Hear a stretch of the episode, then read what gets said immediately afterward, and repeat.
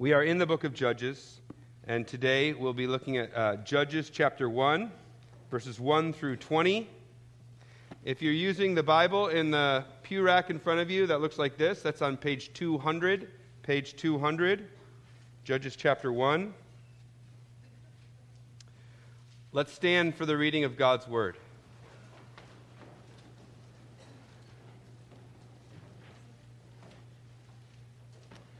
Judges chapter 1, verses 1 to 20.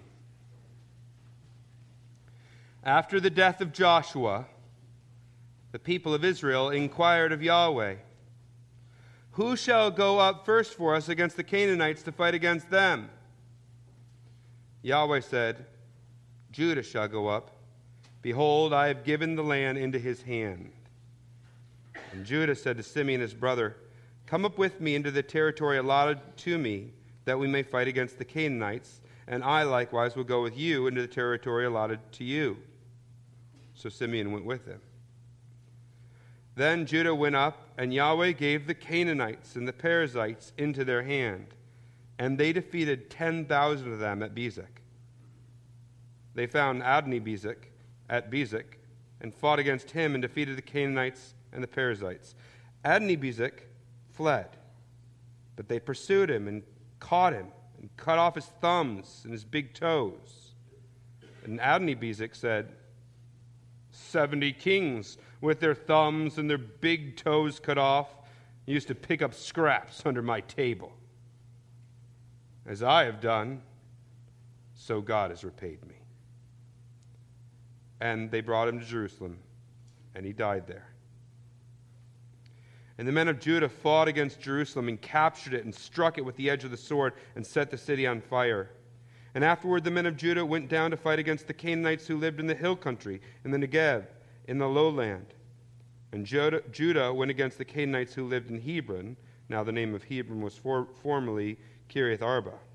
And they defeated Sheshai, Ahiman, and Talmai. From there they went against the inhabitants of Debir. The name of Debir was formerly Kiriath-sepher. And Caleb said, "He who attacks Kiriath-sepher and captures it, I will give Aksa, my daughter, for a wife." And Othniel, the son of Kenaz, Caleb's younger brother, captured it. And he gave him Aksa, his daughter, for a wife. When she came to him, she urged him to ask her father for a field. She dismounted from her donkey, and Caleb said to her, "What do you want?" She said to him, "Give me a blessing, since you have set me in the land of the Negev. Give me also springs of water." And Caleb gave her the upper springs and the lower springs. And the descendants of the Kenite, Moses' father-in-law, went up with the people of Judah from the city of Palms into the wilderness of Judah, which lies in the Negev near Arad, and they went and settled with the people. And Judah went with Simeon his brother, and they defeated the Canaanites who inhabited Zephath and devoted it to destruction. So the name of the city was called Hormah. Judah also captured Gaza with its territory, and Ashkelon with its territory, and Ekron with its territory. And Yahweh was with Judah, and he took possession of the hill country.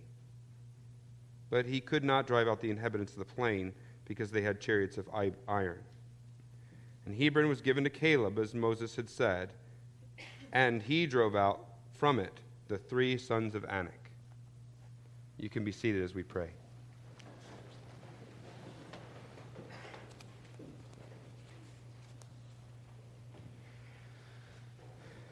Oh, Father, we know we need the work of your Spirit in our midst, be able to understand this passage. We need it, Father, not just to understand it, not just to hear your voice, but to be able to respond in faith, to be changed by it. So collectively right now we're asking for your help. I want this passage to be shaping my heart and mind. That is our prayer together. We pray that you would work through the ministry of your word, your appointed means for changing us. So, Father, move by your Spirit. We pray this in Christ's name. Amen. What went wrong? It's never good when you have to ask yourself that question. Could be 10 minutes before company arrives for dinner, or 10 years into a marriage, or 10 days after your business fails. What went wrong? It's not good if you're asking that question. But that's exactly the question the opening 2.5 chapters of Judges are trying to answer for us. What went wrong for Israel? Just review with me where Israel was, at least where they've been up to the start of Judges. So remember, Israel had been enslaved in Egypt, and Moses comes along and through God, through Moses, rescues Israel out of Egypt through those mighty plagues, passing through the Red Sea. The mighty empire of Egypt is dealt this major blow as their armies drown in the Red Sea. Then Moses leads the people through the wilderness. There's some bad times in there as well, but eventually they come through, and this new generation is perched on the eastern plains of the Jordan River, ready to go in and conquer the promised land.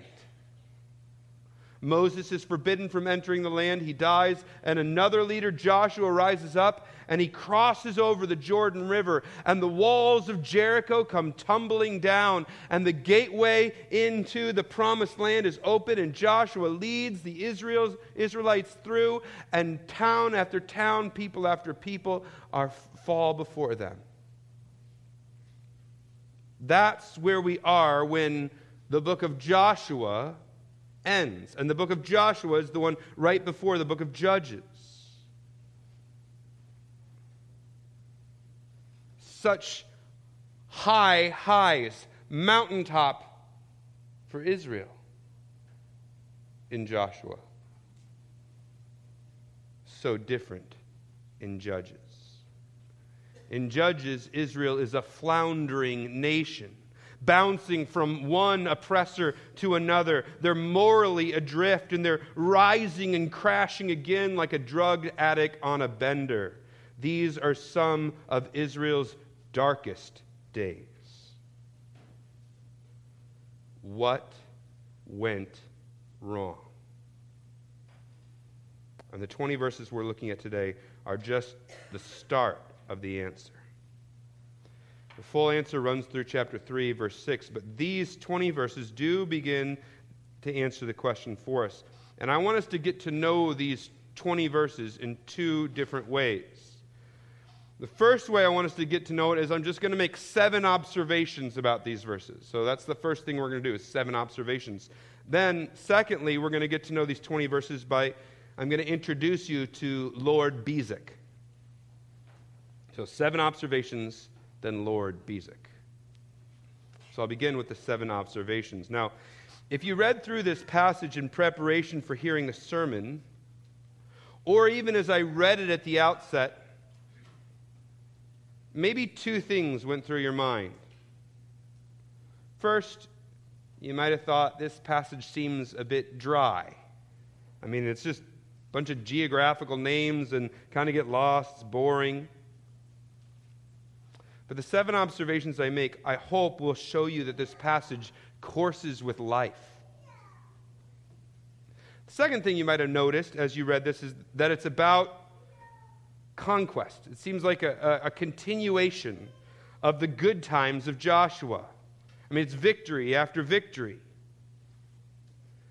But I also think these 7 observations will show you that below the sunshine that's on the surface, dark storms are gathering. So I want you to pay attention to these 7 observations, and I want you to listen. I want you, as you listen to them, to try and get a sense of what went wrong. What went wrong for Israel? Because there's clues in these verses about what went wrong. And I also want you to listen as to what the solution might be, because there's clues in these verses as to what the solution would be. So what went wrong and what are the solutions? As I go through these 7 observations, I want you to be able to see from these 20 verses those 2 things. So, observation 1.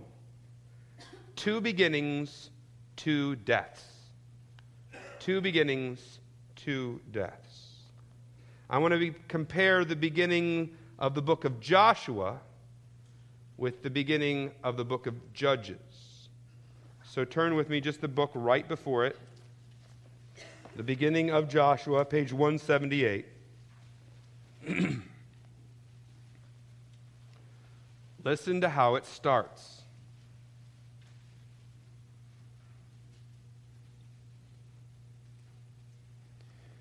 I should note for all of you, when I'm in the Old Testament, if you see L-O-R-D in all capitals, the Hebrew behind that is Yahweh, the personal name of God. And so I won't get into all the reasons why in some traditions they don't say the personal name, particularly some Jewish traditions, but I think it's good to say it. So when I see L-O-R-D all caps, I say Yahweh. That's why I do that, in case you're wondering. All right. Joshua chapter 1, verse 1. After the death of Moses, the servant of Yahweh, Yahweh said to Joshua, the son of Nun, Moses' assistant, Moses, my servant, is dead. Now, therefore, arise, go over this Jordan, you and all this people, into the land that I'm giving to them, to the people of Israel. Now, what I want you to see is, after the death of Moses, God appoints Joshua. Now, listen to how Judges starts. After the death of Joshua, the people of Israel inquired of Yahweh. Do you see there's a similarity? Two beginnings, two deaths, but there's also a difference. Yes, the beginning of Joshua, Moses dies. At the beginning of Judges, Joshua dies. But what happens after Moses dies, God already knows who's he's appointing. It's there, it's clear. God takes the initiative immediately. Joshua's in charge. But what happens after Joshua dies? The people inquire, who will be our leader? Something is profoundly different. Moses gives way to Joshua, gives way to who? Who will lead Israel? And that is the haunting question that opens our book. They're inquiring who's going to lead. It's also the haunting question that closes the book of Judges. In those days, there's no king. Everyone does what's right in his own eyes. No king, no king. Who will lead us? I also think it's a haunting question that many of us must ask ourselves. Who will lead me? Sometimes the best way to answer a question is with a question. So if the question that the beginning of Judges is answering is what went wrong, the first verse is answering that question with a question. Who will lead? Observation 1. Two beginnings, two deaths. Observation 2. Who shall go up for us? Observation 2. Who shall go up for us? Now, if you were paying attention, as I was saying that the opening question is who will lead us, you notice that actually in verse 1, the question isn't formed, who will lead us? If you look at it, it says, who shall go up first for us? Who will go up? It's an interesting way of framing the question. And I think it's very intentional language because it's the same language Moses used when he posed that same question on behalf of Israel of what they should do when there is no longer a leader like him around to lead them. So we see that in Deuteronomy 30. I'm going to make you turn back in your Bibles again. I'll do it. I'll make you turn one other time later as well. But Deuteronomy 30, that's on page 172.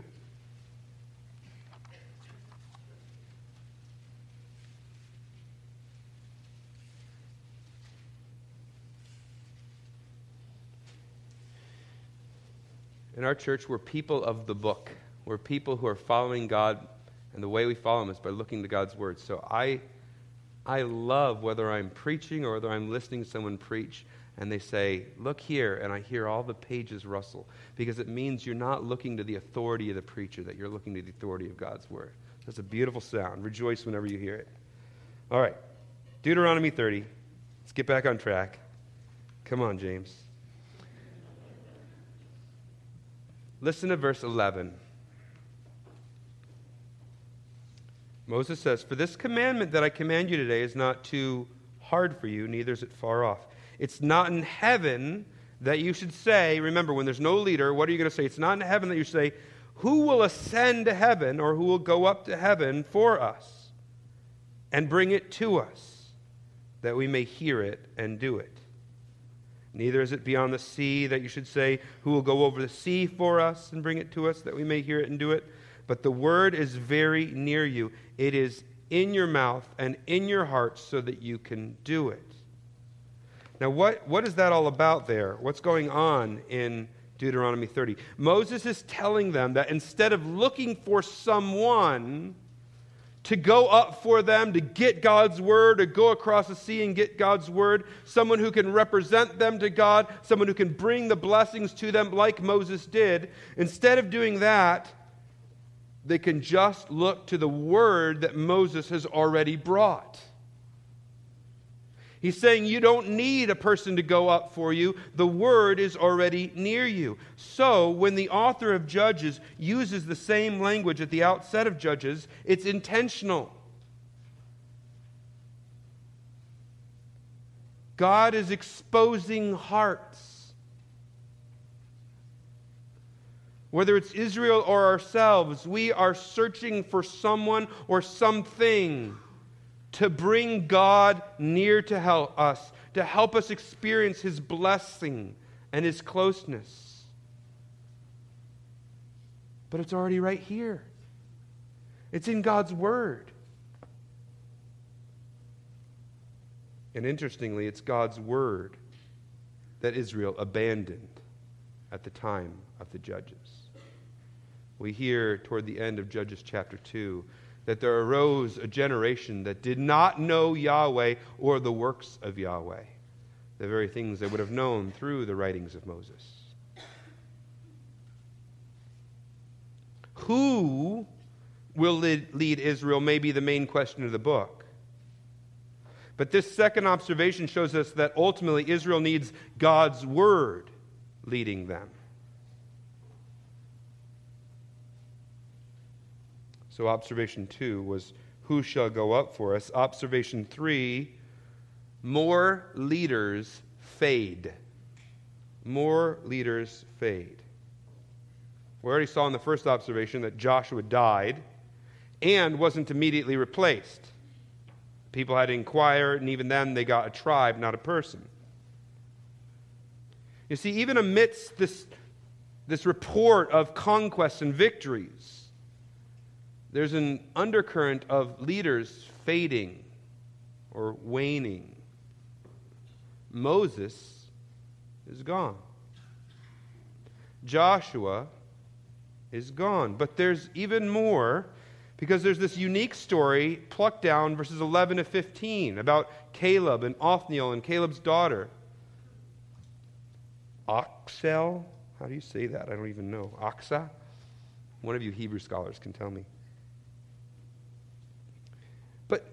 It's just a report of conquest. You're getting conquest after. Then there's this story plucked down that's kind of unique. What's going on? Why is it there? I think in part it's because it points us to the fact that Caleb is no longer the mighty, brave warrior and leader he once was. Instead, he's handing the baton to Othniel, who interestingly is the first judge in the cycle of the judges.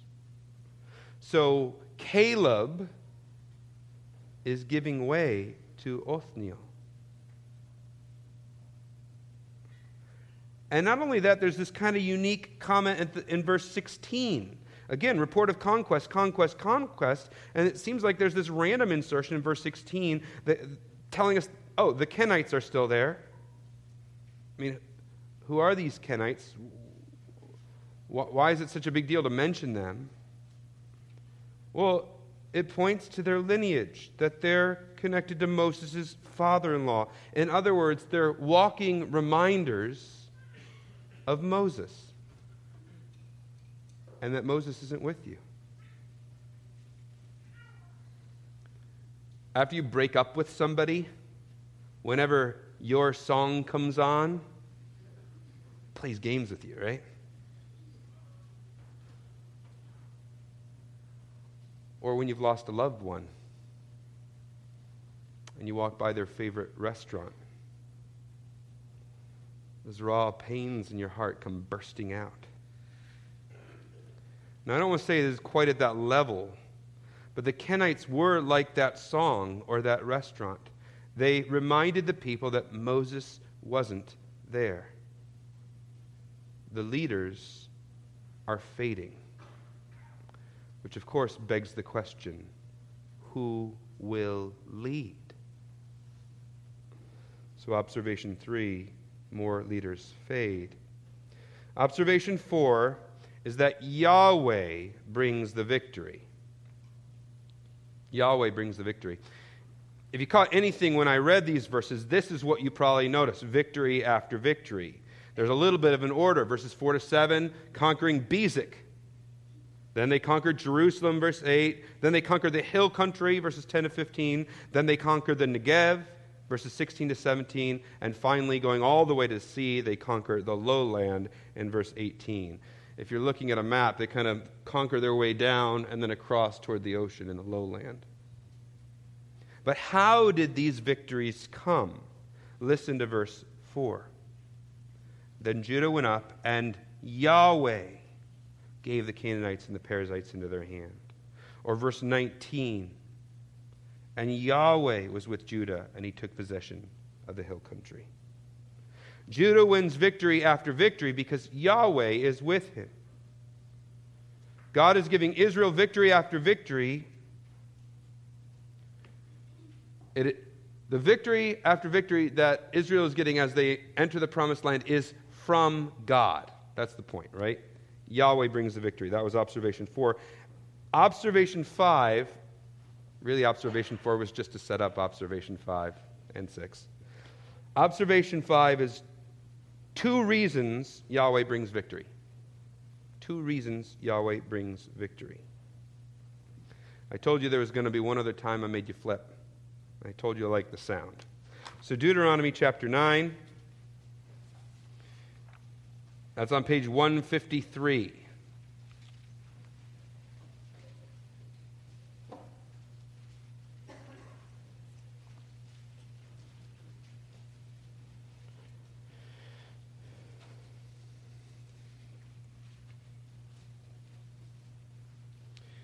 Moses is giving a concluding sermon to the people of Israel before he dies. They're perched on the Jordan River. They're about to enter the promised land. And he's going to tell them, you're about to take this land, and listen to what he says, picking up in verse 4, chapter 9, verse 4.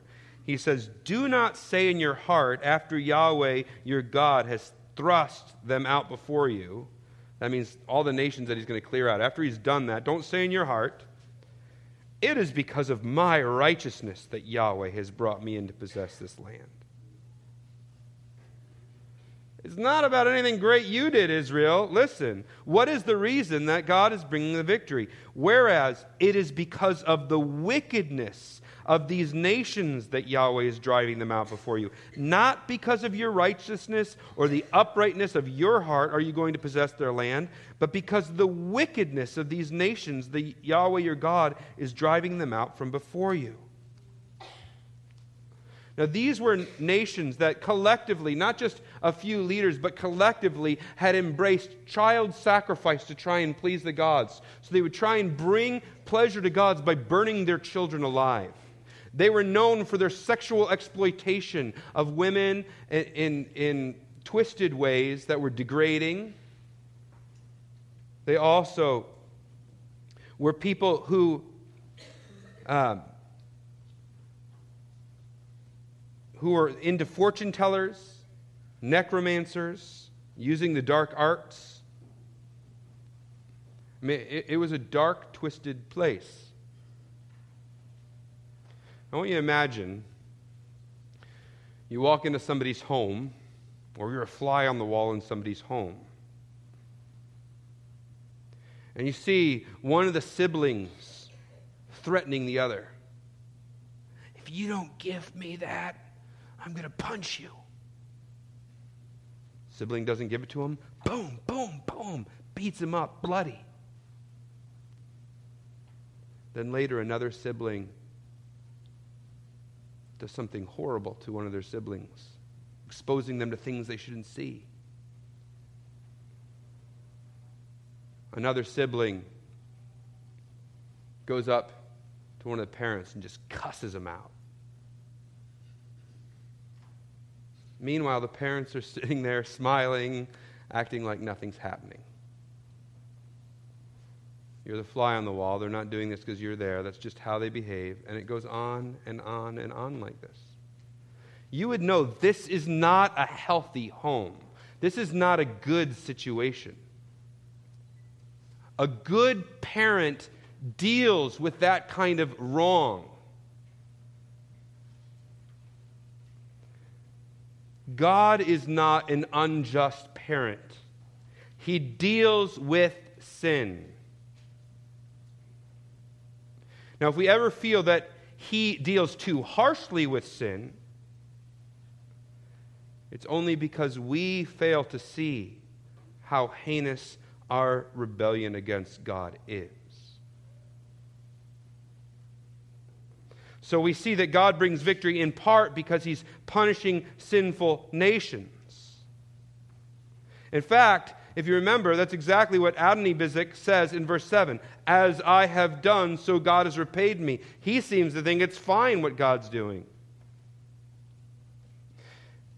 But Deuteronomy didn't just stop there. I cut off a little bit early. It also says, there's another reason at the end of verse 5, and that he may confirm the word that Yahweh spoke to your fathers, to Abraham, to Isaac, and to Jacob.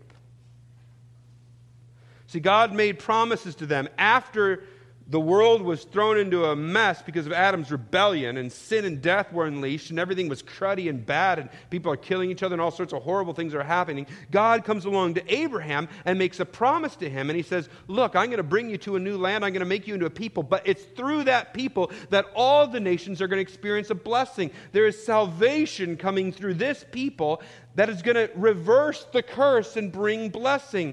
Even to Eve, he had said that through one of your seed, one of your offspring, Satan is going to be crushed, serpent's going to be crushed. So all these promises that are being made, that are being fulfilled in Abraham, Isaac, and Jacob, all these promises are coming about, and God says, I'm doing this to bring about the rescue plan. I am doing this not because you're such a special nation, you're so righteous, you're so good. It's because of my heartbeat that came through in my promise to Abraham to bring a blessing to all peoples through you.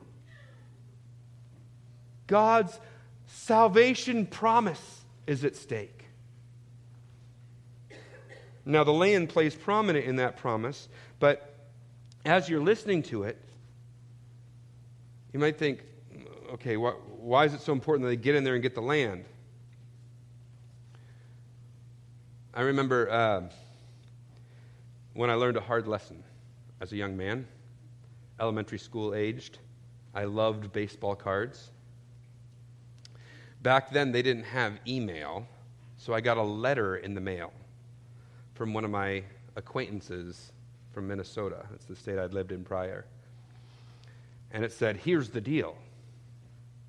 You send one of your favorite packs of baseball cards to these 10 kids.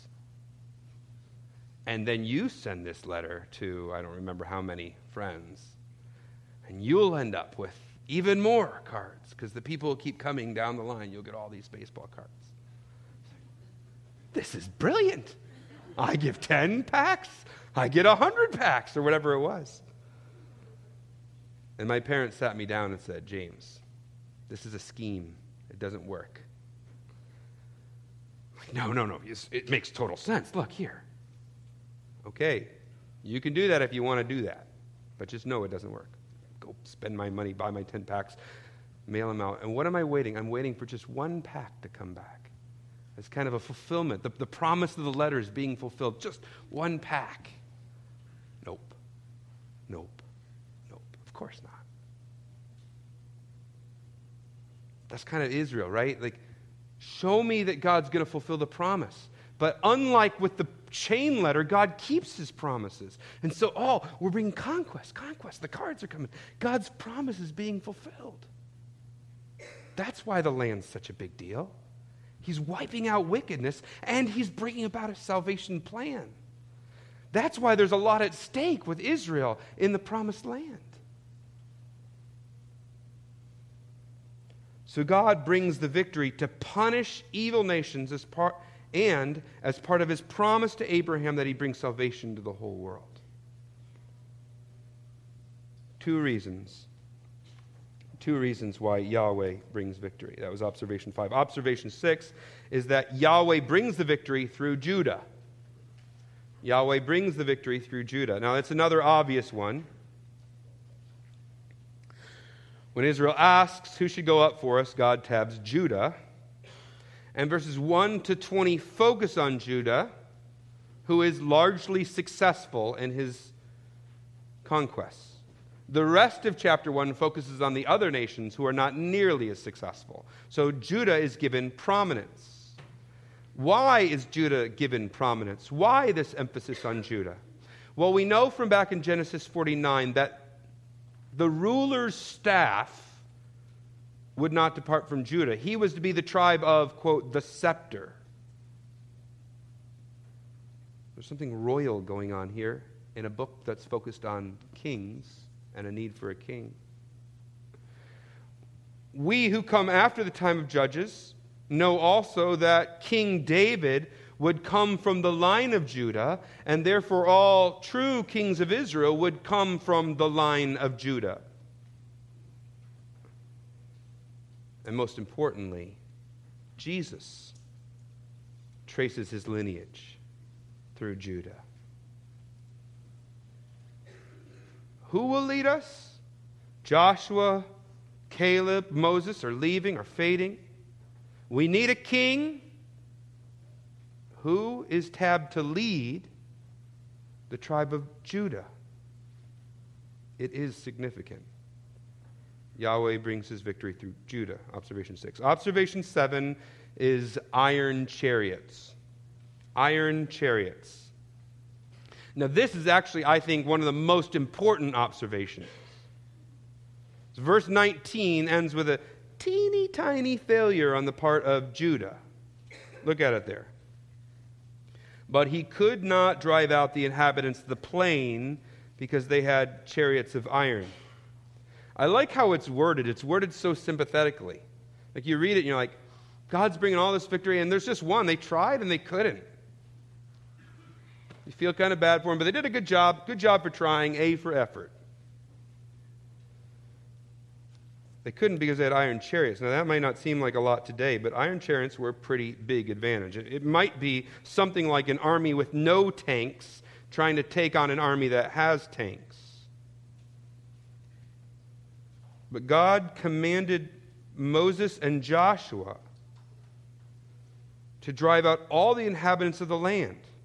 He said they're to conquer completely. They're not to leave any of these pagan outposts amongst them. That's what God said. He didn't say, go as far as you can, and then if you can't, just give up and put up your hands. No, you got to give yourself to this. But if ever there was a good excuse not to obey God's commands, iron chariots was it. I mean, Judah's done a great job. They've mostly obeyed. And here in this one exception, they have a really good reason. It's iron chariots for not obeying. Of course, there are lots of times when there are good excuses for only partially obeying God's commands. You're tired, or you want to do research, or whatever. Well, God doesn't want me to lust. So I'll scroll, but I won't click. Or maybe, I mean, you don't want to be totally the oddball at work. Now, God wants you to be honest, so thankfully you cut fewer corners than pretty much everyone else at work.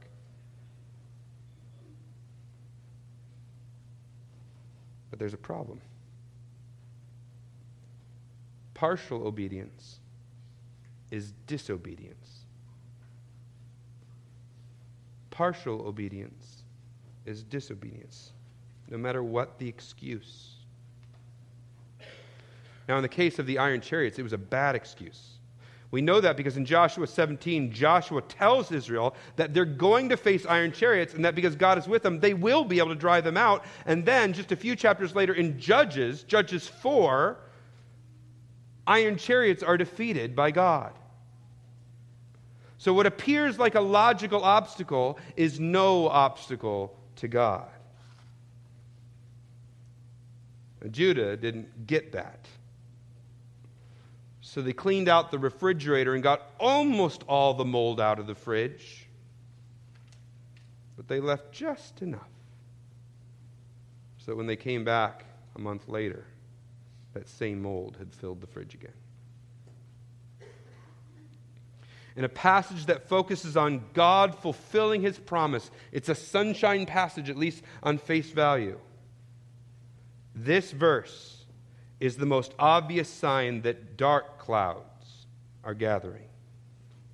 Things may not be as rosy as they appear. So those are my 7 observations. And I ask you to listen for clues about what the problem is, what went wrong. And we know that's a connection between these issues. The partial obedience is an issue. And something related to a lack of a leader. Hopefully you picked up on those. I also said listen to these because these verses tell us, hint to us what the solution is. And we know then that the solution is a leader. A king from the line of Judah. A king who doesn't abolish the law and establish himself, but a king who upholds and maybe even fulfills the law. Who is able to bring God's law and write it on our hearts. See, these 7 observations help us to see what's really going on in these 20 verses. And so does Lord Bezek. Now, who's Lord Bezek?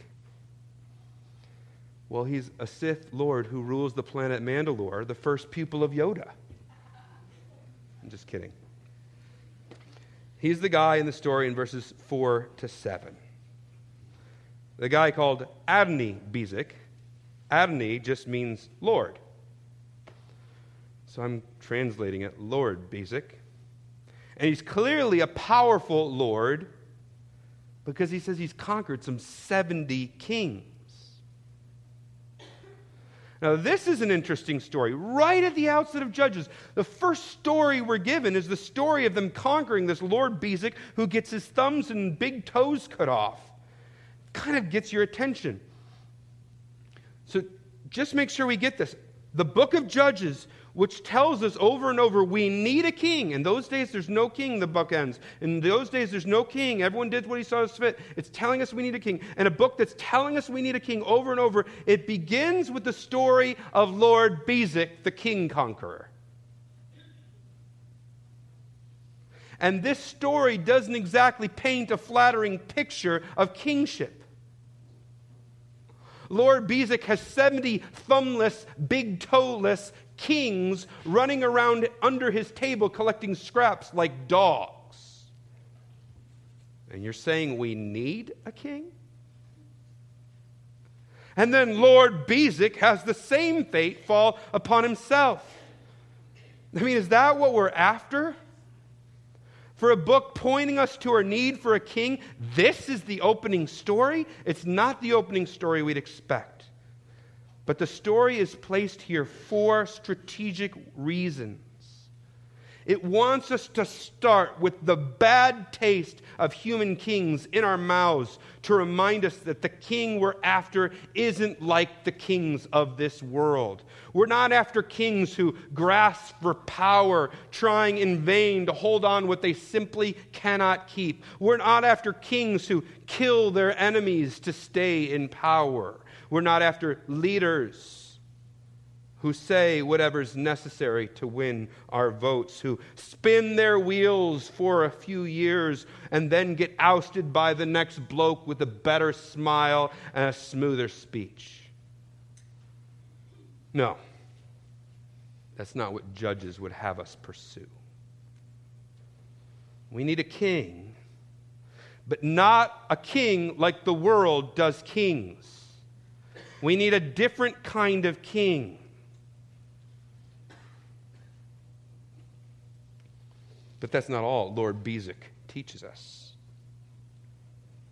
Because Lord Bezek isn't supposed to be alive. If you come into Judges on the heels of Joshua, you know the pattern. There are these evil nations that need to be wiped out because they're evil. And they need to be wiped out entirely, especially their leaders. So we expect that when Bezek is taken, everyone in Bezek dies, including Lord Bezek. But the opening story doesn't fit that mold. 2, 4, 6, 8. You're expecting the next number to be 10, not 3.141592, right? It's jarring. That doesn't fit. Even alarming. Why isn't this evil king dead? I mean, even Lord Bezek admits, even brags that he's a bad dude. He should be dead. But what happens to him instead? Israel cuts off his thumbs and his big toes. I mean, that's weird. Maybe even a little creepy. Oh, it's so he couldn't hold a sword and fight in battle. Yeah, maybe. I mean, it's stories like this that make Judges just a bit unsettling for us. Why is Israel doing this? Seriously. We know it's not right because it doesn't fit the pattern. It's not what God said to do. But what exactly is going on? Well, fortunately, since Lord Bezek is alive, he can speak. And he tells us the answer of what's going on. Listen to what he says in verse 7. 70 kings with their thumbs and their big toes cut off used to pick up scraps under my table. In other words, this is what Canaanites do. This is how the pagans treat their captives. And so Lord Bezek tells us Israel is acting like the pagans. Instead of doing things God's way, they're doing things the world's way. In the very first story in the book of Judges, Israel is already imitating the world instead of following God. And look who they're imitating, this laughable human king who's clawing and clinging to power in such empty ways. So let me try and take the 7 observations I made and the Lord Bezek story and put them all together. What went wrong? What went wrong? How did Israel go from the victories of Moses and Joshua to the dark days of the Judges? How did they go from a mighty, unstoppable conqueror to a faltering, repeatedly conquered people? As the opening of Judges unfold, on the surface it feels like it's still the time of Joshua. Israel's still on the proverbial mountaintop, it feels like. Things are still going well. But underneath the surface level sunshine, storms are brewing, and 2 issues are paramount. First, there is no leader. Second, Israel is only partially obedient to God's commands, and the pagan influence as a result is rising within them.